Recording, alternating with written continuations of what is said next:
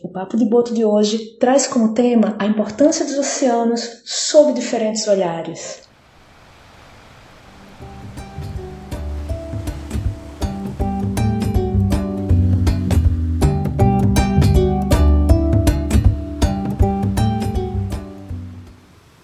Olá pessoal, meu nome é Kelly Pansardi e faço parte da equipe de educação ambiental do projeto Boto Cinza, que é desenvolvido pelo IPEC e conta com patrocínio da Petrobras, por meio do programa Petrobras Socioambiental.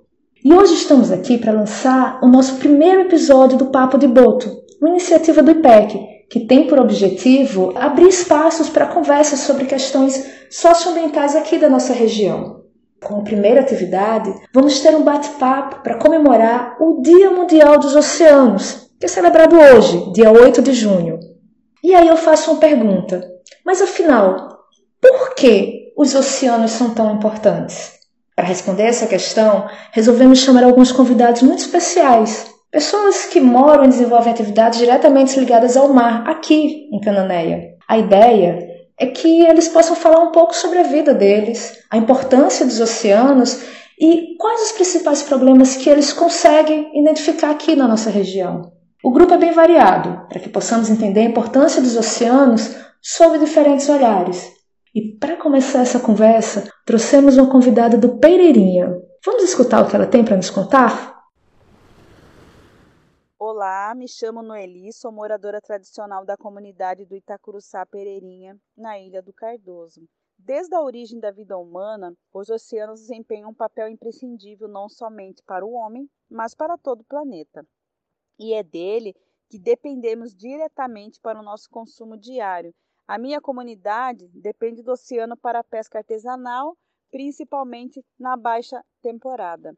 É do mar que vem o sustento de muitas famílias aqui da região, principalmente a minha. Temos que respeitar a natureza, porque mesmo quem mora nas grandes metrópoles e pode até achar que não, mas vive indiretamente dos oceanos, pois são dos pequenos e grandes pescadores que os frutos do mar chegam nos mercados, nas mesas dessas pessoas. Por isso, mesmo você que não depende do mar para a sua sobrevivência, pense em quem depende, dos animais principalmente, que ali estão e não tem culpa dessa, dessa poluição gigantesca que infelizmente nós estamos vendo hoje, que mata todos os dias algum ser da natureza que é tão importante para nós. Aqui na minha comunidade, tentamos, na medida do possível, separar os materiais recicláveis e o mutirão pelo menos umas três ou quatro vezes por ano para amenizar o grande impacto desse lixo no mar. Então, queridos amigos, Vamos cuidar dos oceanos para que mais para frente a gente não sofra com a falta de tudo de bom que ele nos proporciona. Grande abraço, até breve. Bem, Noeli colocou um ponto super importante, que é sobre a pesca artesanal, uma das principais atividades econômicas desenvolvidas aqui na região de Cananéia. E para falar um pouco mais sobre esse ponto, convidamos um pescador local, Zé Carlos, para que ele nos conte mais sobre essa atividade e também sobre sua relação com o mar. Bom dia para vocês que estão me ouvindo. Meu, nome é José Carlos Cubas, eu sou dele cumprida, me chamo de Zé Carlos. Sou morador de lá, nascido ali, criado, já aposentado na pesca durante muitos anos, eu não sei, uns 50 anos de pesca vivendo no oceano. Eu nasci aqui na, na região lagunar do mar, que não sou da praia, sou da, da, região da lagunar, mas a minha vida toda foi no oceano. Foi lá que onde eu fiz a minha minha vida todinha, pescando no alto mar, que é o oceano. E para mim o oceano é tudo, né? Onde eu me criei, onde pesquei, casei, tive minha família todas. E eu vivo nesses mares ondos dos, dos, oceanos. Vivi, vivi muitas, muitas outras espécies, como baleia, como leão marinho, como pinguim, etc, etc. Vi muitos outros bichos. Mas aí eu vi nesses mares ondos do oceano, eu tô falando do mar, o mar para mim é tudo. É um tudo onde eu vivi. No meu trabalho, ele foi tudo. E onde eu vivo, e eu, o que eu posso falar é que eu só tenho muito respeito profundamente um, um grande respeito por, por, esse oceano. E a riqueza desse, desse oceano é uma coisa impressionante que tem nesse, nesse, nesse marzão de Deus, nos oceanos, enfim. E eu tive a oportunidade desses anos todos, que eu já te falei, que estou falando, de conhecer isso um pouco. E o que eu conheci para mim foi uma coisa que eu não tem como explicar isso tudo, né? dessa vivência que eu, que eu vi, que eu conheci, que vi espécies e mais espécies, mas e o oceano para mim é um coração que é onde ele guarda todos os outros peixes que onde desova, no lagunar, peixes, camarão, enfim, todas as espécies, o oceano é onde ele guarda os peixes. E lá nós vamos buscar os nossos alimentos. E foi isso que eu fiz durante a minha vida. Não foi uma coisa que o oceano me, me convidou. Eu entrei nela, por opção minha mesmo, como pescador, como caiçara. E eu tive essa opção de viver, de, viver dessa natureza. E vivo até hoje. Com minha família, eu sou pai de quatro filhas, minha esposa. E o que eu aprendi no mar é muito pouquinho pela riqueza que ela tem. Mas esse pouquinho que eu aprendi, eu tenho um respeito enorme por por esse, por esse, esse mundão de água que, que eu conheço de, dos, dos, oceanos, pela qualidade das, dos peixes, pela diversidade da, da natureza. Falar do, do, oceano, falar da natureza, para mim é uma coisa muito especial. Estou falando porque é um sentimento muito forte e quem está me ouvindo, que me desculpe, porque eu, eu me emociono quando eu falo nessa área. E minhas vozes já é difícil sair um pouco embargado pela por esse respeito que eu estou falando. É uma, um assunto que para mim é fundamental como caiçara. É uma coisa muito que mexe comigo que não tem como, eu, é inevitável isso. Então é isso que eu, que eu tenho como oceano. E se eu for falar do oceano, vou falar aqui, nossa, muita, muito, muito mais do que eu tenho que falar, que é esse privilégio que Deus me deu de, de me pôr para nascer nessa ilha comprida, naquele cantinho da, da trincheira onde eu lá eu vivo ainda. É um orgulho muito grande ter essa, esse privilégio que Deus me deu para mim. Fala do meu trabalho, que estou falando do oceano, e até se fala do meu trabalho. Meu trabalho é isso que estou falando. Né? Da... Sair pescar de madrugada, vou, vou lá, trago meus alimentos. Nunca fui um pescador de, de grandes barcos, de grandes redes. Eu fui um pescador caiçara que fiz, e fiz para meu alimento, para meu sustento. Consegui dar um estudo para minhas filhas, assim, razoável, as quatro filhas. Criei eles, criamos junto com a minha esposa e fiz a minha vida com a minha esposa. Ela é minha companheira e da minha vida foi tudo tirado desse oceano.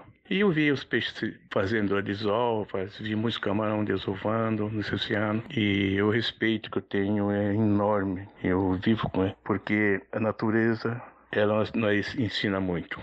Tá? Então é isso. O meu trabalho foi totalmente dedicado à pesca. E, é claro, no oceano nesses oceanos aí que, que, que eu estou falando um pouco dele, que é a minha casa. Eu vivo, eu não sei se eu vivo mais no mar ou no, na terra, porque eu sou do mar. Para você pescar, você tem que começar a entender o que, que é o mar, o que, que é a natureza eles nos oferecem. E eu falo sempre, sobreviver do mar, do oceano, a vida toda, como foi o meu caso, a gente tem que aprender bastante com ele, senão a gente não sobrevive. Porque ele tem todas as qualidades de, você ter um pouco de conhecimento sobre as ondas, quando o mar fica agitado, e sobre os tempos das tempestades, enfim, de tudo. E foi de lá que eu fiz, foi lá nesse mar que eu fiz meu trabalho todinho. A vida toda eu, eu sobrevivi do oceano, do mar. Eu falo e eu me emociono, e eu adoro falar sobre isso porque é uma coisa que mais me emociona. Uma relação de aprendizagem, se não aprende, você não sobrevive.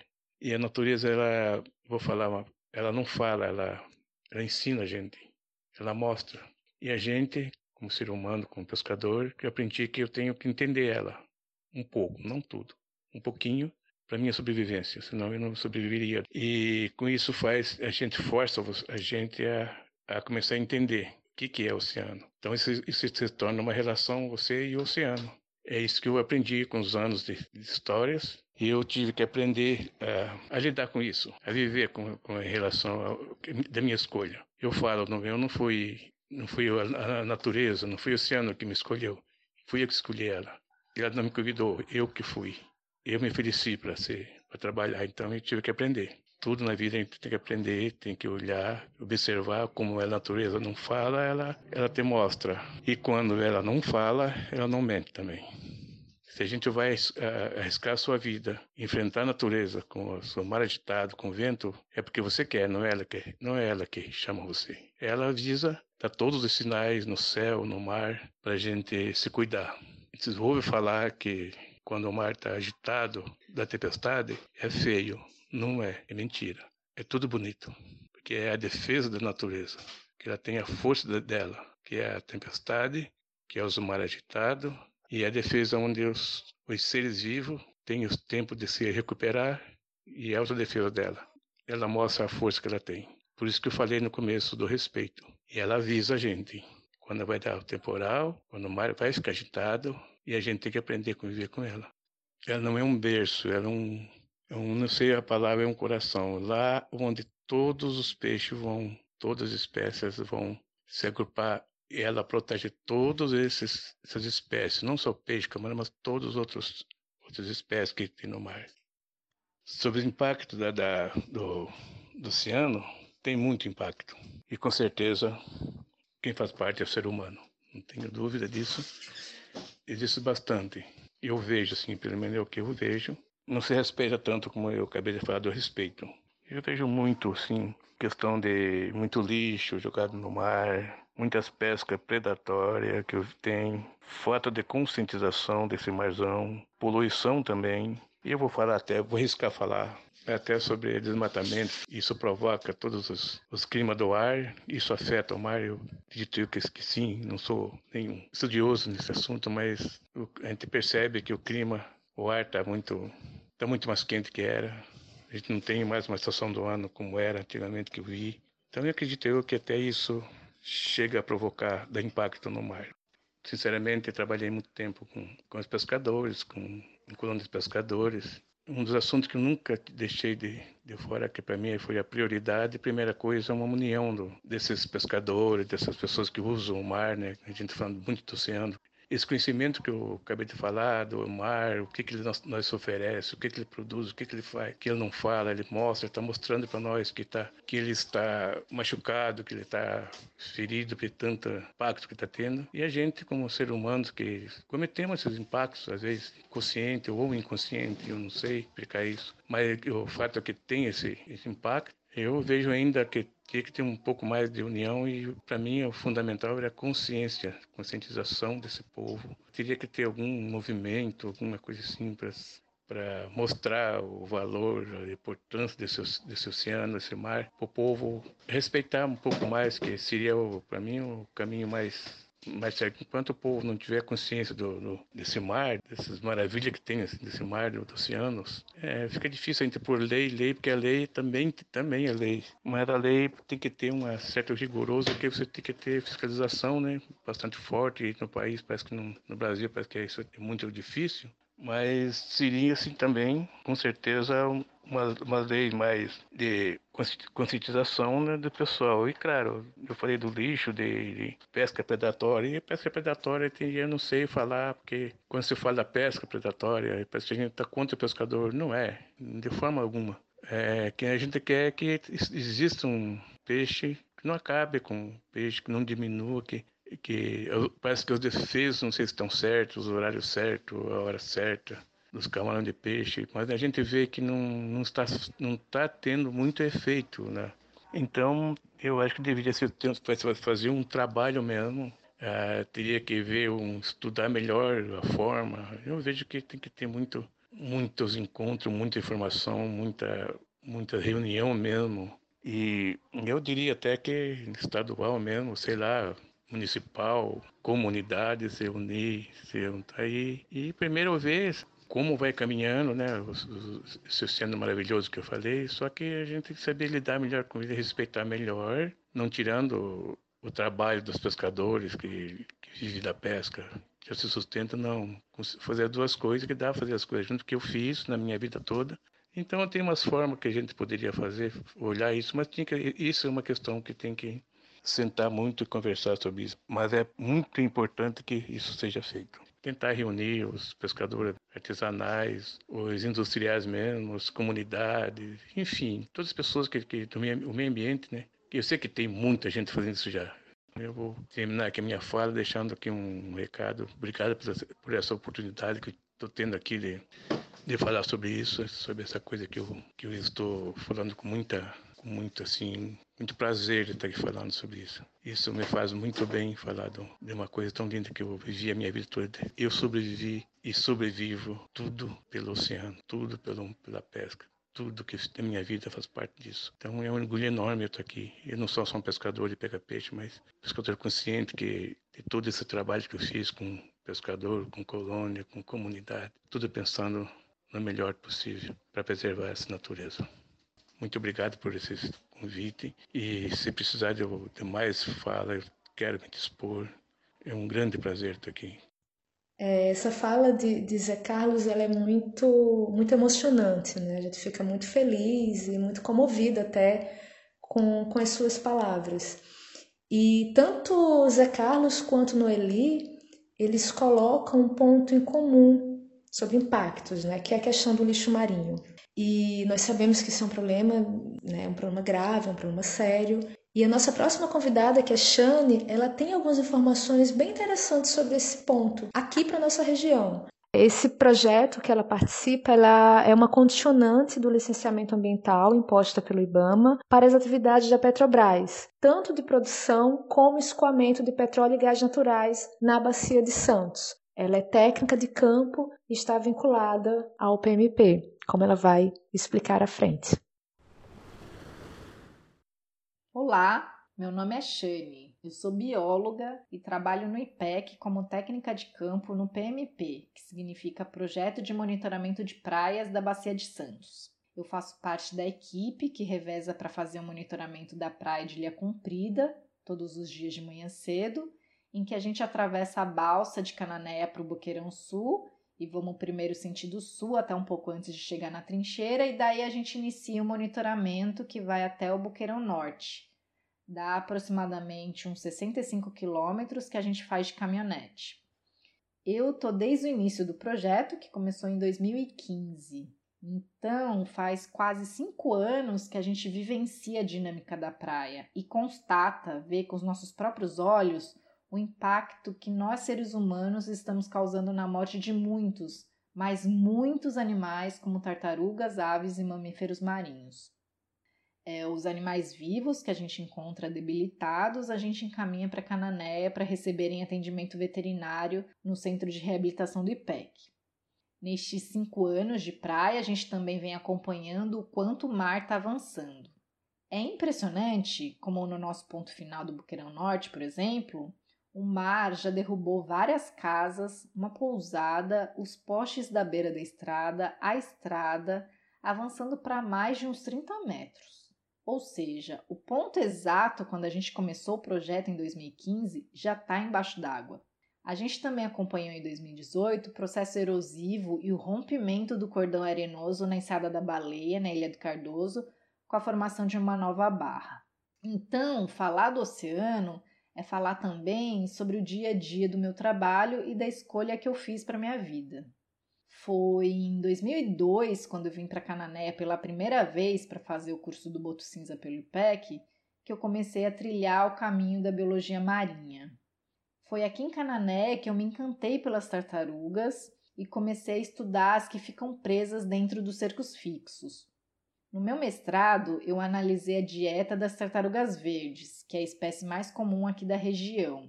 E os resultados mostraram que, mesmo presas dentro dos cercos, elas continuam se alimentando, seja de algas e animais que crescem aderidos à estrutura do cerco, como do que a maré traz, como por exemplo folhas de árvores de mangue, que no meu trabalho eu percebi que elas têm até uma certa preferência pelas folhas de mangue preto, que é uma das três espécies de mangue que existem aqui na região. Bom, todo mundo sabe que as tartarugas confundem lixo com alimento. Hoje em dia, até minha sobrinha de dois anos sabe que a tartaruga confunde uma sacolinha plástica com uma água viva e morre. Mas vivenciar isso na rotina do trabalho em que a gente convive com tartarugas agonizando até morrerem, para depois ver na necrópsia a quantidade de plástico de todos os tipos possíveis que se possa imaginar no trato digestivo delas, me despertou um querer fazer algo mais do que só simplesmente saber que isso acontece e ter dó das bichinhas. Foi quando então eu decidi voltar a estudar e dois anos atrás eu fiz uma pós em educação ambiental para me ajudar a ter bases teóricas e uma atuação mais efetiva no processo educativo sobre essa questão do lixo. No meu TCC, trabalho de conclusão de curso, eu trabalhei o impacto do lixo na sobrevivência das tartarugas que a gente encontra nos monitoramentos como um tema gerador, ou seja, seguindo a linha de Paulo Freire, como um tema que gera reflexão sobre o problema, das causas às consequências, incentivando a busca de soluções de uma maneira contextualizada com a realidade local. Ou seja, eu quis aproveitar que as tartarugas são bonitinhas, fofinhas e carismáticas para levantar a bandeira de uma questão que é muito complexa, como é o lixo no mar, que envolve aspectos não só ambientais, mas também sociais, políticos e econômicos. A partir do meu TCC, o nosso grupo de educação ambiental do IPEC, a gente começou a trabalhar o Dia Mundial de Limpeza de Rios e Praias, que acontece todo ano no terceiro sábado de setembro, como parte de um processo educativo sobre o problema do lixo, em que a gente abre espaços de discussões com professores e alunos do segundo ano do ensino médio das escolas de Norá e Holanda antes e depois do mutirão de limpeza de praias. A gente participa do planejamento pedagógico com os professores no segundo semestre para que eles também trabalhem o tema em sala de aula, antes da nossa ida na escola e do dia do mutirão, para contextualizar o porquê e a importância das atividades. Geralmente, na semana do mutirão, a gente vai até a escola e discute com os alunos as fontes do lixo que vão ser encontrados no dia. A gente aborda questões relacionadas como alimentação, uso de descartáveis, o impacto que o lixo traz nas nossas vidas e não só dos animais. Daí, no dia do mutirão, os alunos são divididos em equipes para coletar o lixo em diferentes trechos do Boqueirão Sul. Aí a gente separa e anota o peso dos tipos de materiais e esses dados vão para um relatório mundial do lixo coletado no dia, de praias do mundo todo, que o IPEC colabora há mais de 15 anos. A gente também tem a preocupação em destinar esse lixo que a gente cata. Para isso, a gente conta com o apoio dos catadores da Copercanes, em especial o Mike, que já participou de vários mutirões e também já foi com a gente nas escolas para apresentar aos alunos e professores o trabalho da cooperativa e sua importância para o município e para o meio ambiente. Então, os resíduos que podem ser aproveitados para reciclagem são triados na praia mesmo e destinados para a cooperativa para que eles possam fazer a venda dos materiais. A gente também destina as redes de pesca para as mulheres artesãs da Enseada da Baleia, que é uma comunidade tradicional da Ilha do Cardoso, que fazem o reaproveitamento das redes em peças de roupas e artesanatos. Aí depois, no pós-mutirão, na devolutiva, em que a gente volta nas escolas, a gente passa para os alunos e coloca em discussão o quanto de lixo foi retirado da praia naquele dia e quantos quilos de cada tipo de material que a gente coletou. A gente também converte o peso de cada material em dinheiro para mostrar o quanto que os catadores da Copercanes arrecadaram com a venda dos recicláveis que deram para aproveitar do mutirão. Quando a gente começou a fazer isso, eu mesma fiquei chocada quando eu vi que o valor de venda do vidro, por exemplo, é por volta de 5 centavos o quilo. E pela quantidade que a gente costuma coletar nos mutirões, uns 40, 60 quilos, não se chega nem a 5 reais. Por causa disso, eu comecei a enxergar a problemática do vidro descartável aqui em Cananéia com outros olhos. Pela dificuldade que eu sei agora que é destinar esse material para uma empresa que recicle vidro porque tem que se juntar bastante quantidade para compensar que o caminhão da empresa que compra o vidro, que fica em outra cidade, venha buscar aqui em Cananéia. E até lá, o vidro tem que ficar guardado, acumulado ali na frente do galpão, causando transtorno para os cooperados que não têm espaço suficiente para armazenar dentro e para os vizinhos que reclamam de potenciais focos de dengue. Também, ao me dar conta que esse valor baixo, muito barato das nossas embalagens que a gente descarta todos os dias, isso que ainda nem todo mundo separa para coleta seletiva, né? Esse valor é dividido entre todos os cooperados, o que não dá nem um salário mínimo por mês para cada. O alumínio, que é o que vale mais, acho que por volta de uns 3 a 4 reais o quilo, geralmente não se encontra tanto na praia porque tem muita gente que cata e vende. Enfim, a gente cria espaço para discutir vários aspectos da problemática do lixo, como até mesmo a questão da política de resíduos sólidos, visando assim buscar soluções possíveis para que o lixo não chegue no mar. Particularmente para mim, é fundamental que todo cidadão tenha conhecimento para onde vai o seu lixo depois que se coloca na porta de casa para o caminhão da prefeitura recolher. Tem gente que não sabe, mas nosso lixo daqui de Cananéia ia para um lixão a céu aberto, ali perto da ponte, contaminando não só o solo, mas o lençol freático, a água do poço da galera do sítio, como também o canal, o mar consequentemente os peixes também e até nós mesmos que comemos peixes. Só em 2010 que esse lixão foi desativado e o nosso lixo começou a ser levado para o aterro sanitário de Pariquera. Ou seja, nosso lixo se torna problema de outro município, por mais que a gente esteja pagando por isso através dos nossos impostos. Mais do que meramente catar lixo na praia, nos mutirões e postar fotos nas redes sociais para dizer que fez uma boa ação, a gente quer que os alunos tenham uma visão mais crítica do problema e também incentivar o questionamento das causas e das possíveis soluções para que assim haja um maior envolvimento e engajamento com a questão.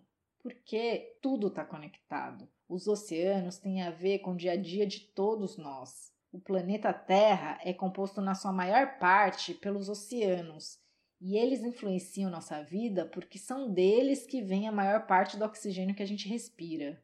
São os oceanos que regulam o clima. E se a gente já está vendo os sinais de que tem alguma coisa errada, como o avanço do mar e os animais morrendo por causa do lixo, bem aqui em Canané e na Ilha Comprida onde a gente mora, a gente tem que ter pelo menos consciência da gravidade do que está acontecendo para poder começar a mudar essa realidade. Para tentar manter a vida em equilíbrio no planeta, que a gente compartilha com outros seres vivos. Só para vocês terem uma ideia, pode ser que esteja no oceano a cura para o Covid-19 porque já se sabe através de pesquisas científicas que alguns organismos marinhos produzem substâncias que já tratam diversas outras doenças, como Alzheimer, AIDS, câncer. Por isso, que para aprimorar e estimular a pesquisa na área oceânica, as Nações Unidas lançaram, antes da pandemia, a década internacional da oceanografia para o desenvolvimento sustentável, que vai de 2021 a 2030. Um dos objetivos da Unesco é promover o conhecimento popular sobre os oceanos para aumentar a conscientização de todos, crianças e adultos, sobre a importância da sua proteção. Aqui no Brasil, no ano passado foi finalizado o Plano Nacional de Combate ao Lixo no Mar. Para que esse plano funcione, os governos municipais, estaduais, federal, sociedade civil, universidades e o setor produtivo têm que estar alinhados. Aqui no estado de São Paulo, já está sendo desenvolvido o Plano Estadual de Monitoramento e Avaliação do Lixo no Mar, com a colaboração do Instituto Oceanográfico da USP, o IO. E dentro desses planos, para se combater o lixo no mar, é fundamental que tenha e se pratique a educação ambiental para engajar a sociedade como um todo mas não somente como atividades recreativas, mas como uma educação crítica, transformadora e emancipatória, que facilite a reflexão e incentive atitudes para enfrentar a crise socioambiental, econômica, política que a gente está vivendo. Aqui em Cananéia, a gente tem um exemplo incrível do projeto Plástico Perigo Jamais Será Amigo, desenvolvido pelos alunos do quinto ano da turma da professora Maria Fernanda, da Escola Débora, que venceu entre 25 escolas do Brasil todo o desafio Volta às Aulas da campanha Mares Limpos da ONU Meio Ambiente no ano passado. Eu fiquei muito feliz e muito orgulhosa pela iniciativa da professora, pelo engajamento dos alunos e pela conquista em reduzir o uso de plástico na sua própria escola e nas outras escolas do município. São ações como essas que têm que ser valorizadas e incentivadas, principalmente porque o município de Cananéia dispõe de um recurso exclusivo para atividades de educação ambiental desde 2018, vindo da Sabesp o que eu espero que essa gestão e a próxima, depois das eleições, coloquem em uso, junto à Câmara Técnica de Educação Ambiental do CONDEMA, que é o Conselho Municipal de Meio Ambiente.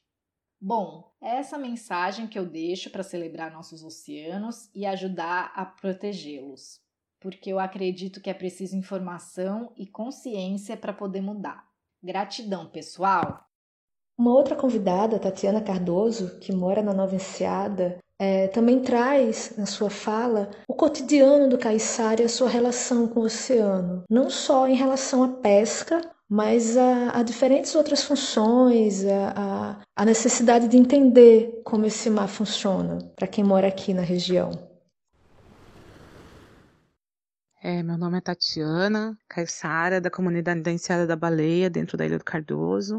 O Caissara ele vive da pesca é, e da agricultura, basicamente nós da pesca. Então a nossa relação com o oceano, com o mar e com a água, ela é diária. Então é ele que norteia para gente, né, junto com a lua, com, com, o vento, como vai ser o nosso dia. Então o mar ele nos traz toda a informação que a gente precisa para saber se a gente vai ter o alimento, para saber se a gente precisa pescar um pouco mais porque o tempo vai vir ruim, e porque a gente precisa armazenar para guardar para uns dias, enfim, o mar, ele, a gente, o, o caiçara, ele vive é, totalmente em harmonia com esse, com esse conjunto natural, né? É, então a gente cuida do mar, a gente trabalha aí totalmente junto com ele, né? O, o caiçara ele não tem essa, essa, essa cultura do acúmulo, então a gente trabalha para sobreviver e sempre preocupado, né? Do que a gente está tirando, do tamanho das espécies, né? Preocupado com a questão do lixo e de não só tirar recurso, mas também cuidar dele. Então a gente também tem aqui na comunidade da Enseada um plantio pequeno é, de mariscos para também conseguir trazer né, para o ambiente é, mais é, formas de vida e alimento para a comunidade. Além disso, a gente faz um trabalho aqui com a questão do lixo marinho. A gente tem uma problemática que é muito impactada aqui então, todo o lixo que, que circula nesse mar encosta nas nossas praias, uma quantidade enorme de lixos. É, na medida do possível, é difícil a gente conseguir manter cuidar disso, né, do jeito que a gente queria, porque senão a gente vai passar o dia todo na praia só catando lixo e a gente precisa sobreviver, então a gente tenta na medida do possível coletar um material, que são as redes de pesca das embarcações e trazer ela para nosso produto de geração de renda, que é a confecção de acessórios e roupas. Então, a gente a gente sabe que a gente precisa da natureza para sobreviver, para sobreviver. Os mares, eles são nossa fonte de vida, nossa fonte de recurso natural. É, a hora que não tiver tiver mais produto nos mares, a nossa vida vai ficar muito difícil. A hora que a poluição tomar conta, a gente não vai conseguir sobreviver aqui dentro. Então, o cuidado com os mares, ele, ele também dita a nossa sobrevivência. E é por isso que a gente fica tão preocupado em manter a manter a vida da melhor forma possível e as comunidades vêm fazendo isso. Então é um apelo mesmo para a gente olhar tudo que a gente joga, olhar tudo que a gente consome olhar a situação que está o planeta e mas não esquecer do mar que é ele que nos traz a sobrevivência do dia a dia. E a nossa última convidada também tem uma relação muito próxima com o mar e contribui com um outro olhar através das políticas públicas. Vamos escutar o que ela tem para nos contar? Olá, meu nome é Letícia Quito. Eu sou atualmente gestora da área de proteção ambiental marinha do Litoral Sul, mais conhecida como APA Marinha do Litoral Sul, e eu moro em Cananéia desde 2006, então já há 14 anos eu me encantei por essa região e vim para cá em busca de trabalhar na área marinha. Eu fiz biologia já pensando em trabalhar com cetáceos, que sempre foi minha paixão desde criança. Sempre gostei muito das baleias e golfinhos e esse universo me encantava. E fui fazer faculdade no interior, é, em São Carlos. E lá, muito longe do mar, sempre fiquei pensando como é que eu vou fazer para estar tá mais próxima desse ambiente. E aí eu consegui vir para Cananéia. Tive portas abertas no Instituto de Pesquisas Cananéia em 2006 e vim para cá fazer minha monografia de graduação. E vim estudar a interação dos botos com as aves marinhas aqui. Com o tempo, acabei me envolvendo com os conselhos das unidades de conservação, conheci a APA Marinha ainda como conselheira pelo IPEC. Em 2013, acabei é, ingressando na Fundação Florestal, que é o órgão que faz a gestão das unidades de conservação do Estado e acabei entrando para a equipe. Em 2014 me tornei gestora. Então, desde 2014 eu estou à frente dessa unidade de conservação que envolve muitos desafios, né? Por se tratar de uma área muito grande. A APA Marinha ela protege cerca de 368 mil hectares de de área essencialmente marinha, né? A gente cuida de uma área que vai desde a faixa de maré mais alta, né, pré-mar máxima, então desde a faixa de praia até os 25 metros de profundidade, é, abrangendo então toda a região litorânea dos municípios de Cananéia, Iguape e Ilha Comprida. Então é um desafio muito grande, né, porque os impactos que acontecem nesse ambiente é muito vasto, né, muito fluido, são bem difíceis da gente controlar. Temos diversos usos, né, nesse ambiente, então desde atividade pesqueira, atividade turística, portos, navegação. Então são muitos atores, né, envolvidos nessa missão de tentar conservar os mares e oceanos, né? E a nossa região ainda, por sorte, não sorte, né, mas na verdade por consequência de algumas políticas públicas, ainda ela é bastante conservada, né, em relação a outras áreas, mas o mar, em geral, ele sofre muito historicamente, né, porque a região litorânea, ela sofreu desde a, desde a época do descobrimento, né, a, os impactos, né, dessa chegada é, do homem e a ocupação do litoral, né, então, historicamente, ele já, a região costeira já, já sofre todas as consequências dessa ocupação. E quando a ocupação é desordenada e desorganizada, os impactos são ainda maiores, né? A nossa região aqui, ela é muito preservada ainda em termos comparativos, graças a, a políticas de proteção mesmo do meio ambiente, né? Nós estamos aqui num mosaico de diversas unidades de conservação, que são áreas protegidas pelo governo, né? Seja o governo federal, estadual ou municipal, em diferentes níveis também de proteção. Então, você tem áreas que são mais restritivas, áreas que são um pouco menos restritivas, né, que a gente chama de proteção integral ou uso sustentável. Mas como nós temos várias áreas aqui em diferentes níveis de proteção, a gente conseguiu ainda resguardar esse nosso litoral de alguns impactos, freando um pouco essa ocupação desordenada, né? Então, é, felizmente, nós estamos inseridos num dos maiores remanescentes contínuos de Mata Atlântica do país e, e a área costeira também. Assim, a gente está num dos estuários mais produtivos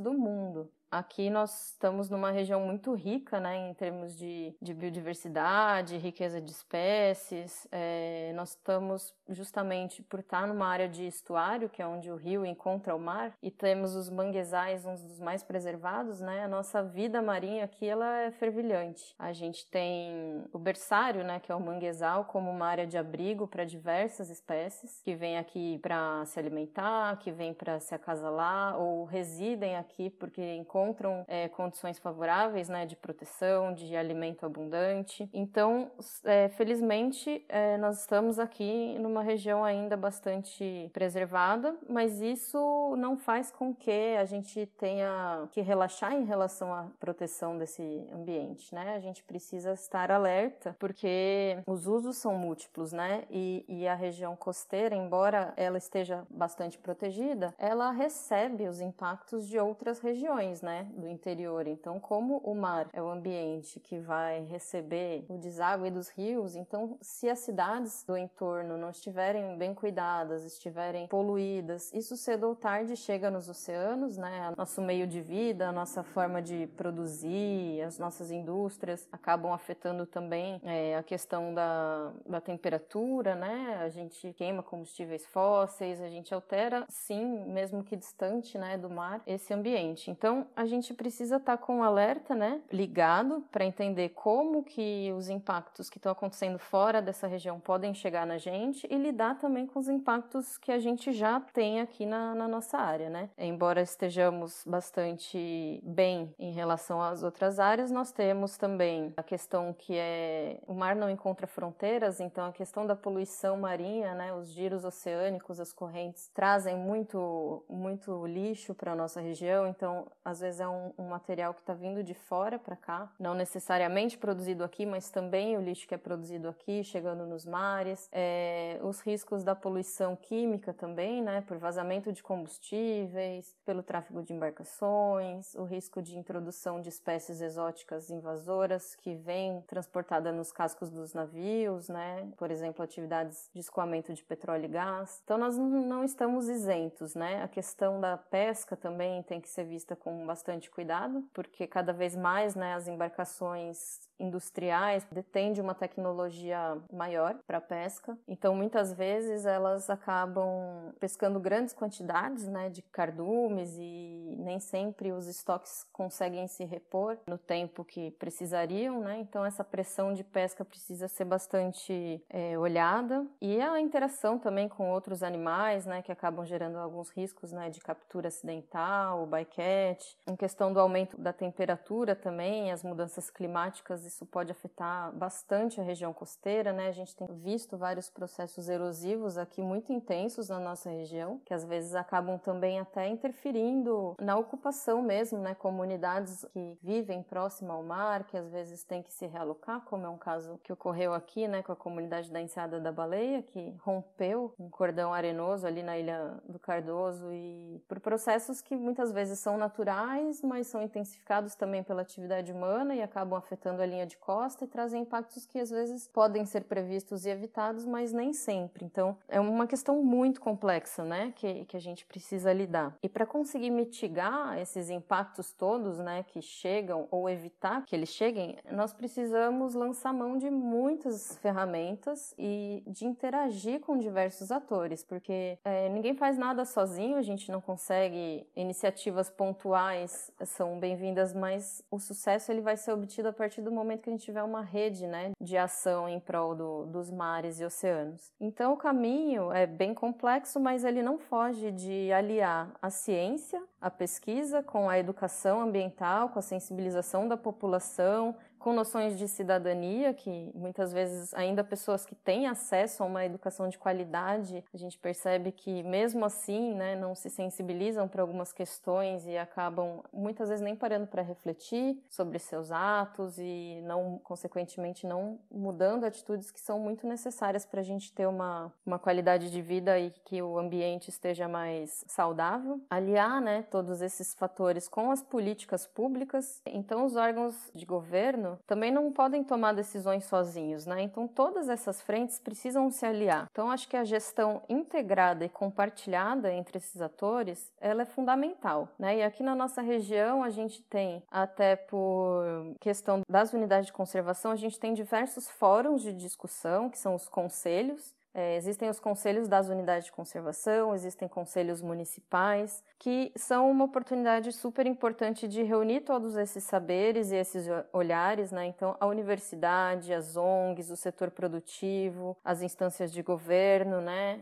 E unir governo e sociedade civil para pensar juntos na tomada de decisões e pensar no, em como ordenar, como organizar esse território. Né?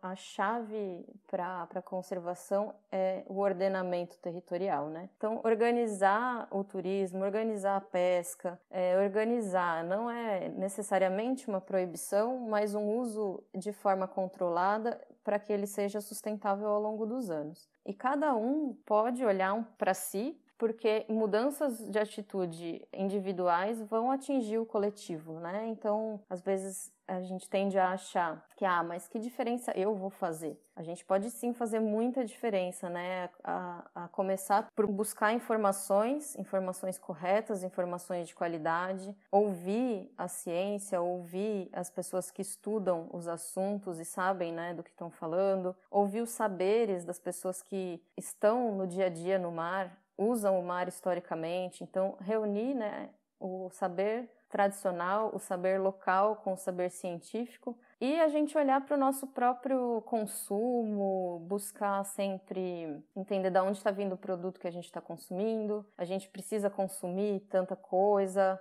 o produto que eu estou consumindo vai trazer impactos para o meio ambiente, de que forma eu posso minimizar, eu posso buscar um produto com um material que é biodegradável, eu posso evitar fazer com que esse lixo chegue no mar, eu tenho que me preocupar com a destinação correta dos meus resíduos, enfim. Então, é, é buscar esse engajamento social é, e ambiental para que a gente consiga, numa rede né, de atores e uma rede integrada, atingir as nossas metas de conservação desse ambiente que é tão importante para a vida como um todo, né? Não só a vida marinha, mas toda a vida na Terra, porque se os mares estiverem saudáveis, esse reflexo vai ser sentido no ambiente terrestre também. E uma coisa puxa a outra. Então, fazemos parte desse todo, o ser humano ele faz parte da biodiversidade e ele tem que se inserir nesse contexto e agir como tal. Então, acho que é essa saída, gestão compartilhada, integrada do território, para que a gente possa manter os mares saudáveis aí para as futuras gerações. Obrigada, Letícia, por suas contribuições. Acho que você traz na sua fala é, vários pontos importantes. E tem um especial que eu gostaria de, de retomar, que eu acho que traz uma reflexão muito bacana, que é a questão do desafio de resolver os problemas causados dos impactos nos oceanos. É, a gente começa a ver que as nossas atitudes individuais elas são importantes, elas são necessárias. É, nós precisamos divulgar, precisamos fortalecer isso sim, mas individualmente esse grande problema ele não vai ser resolvido. De fato, nós precisamos pensar em ações e atitudes coletivas que envolva vários segmentos da sociedade, que envolva a educação, que envolva as políticas públicas. Acho que foi uma reflexão muito bacana e remete à nossa participação enquanto indivíduo, enquanto cidadão, mas também coloca né, um peso em outros segmentos da sociedade que não só o indivíduo. Obrigada. Bem, nosso programa está chegando ao fim. Gostaria de agradecer a todos os convidados que nos presentearam com as suas percepções e compartilharam suas experiências com tanto carinho, com tanta atenção. Nós do Projeto Bote Cinza ficamos realmente muito felizes com a participação de vocês, que contribuíram para a criação desse novo espaço para conversa, para o bate-papo, para a reflexão, principalmente nesse momento tão difícil que estamos vivenciando em virtude da atual pandemia. Então, os mais sinceros agradecimentos pela participação de todos vocês. Por hoje é só, pessoal. Continue nos acompanhando e logo mais teremos outros encontros no nosso Papo de Boto. Espero que vocês tenham gostado. Abraços!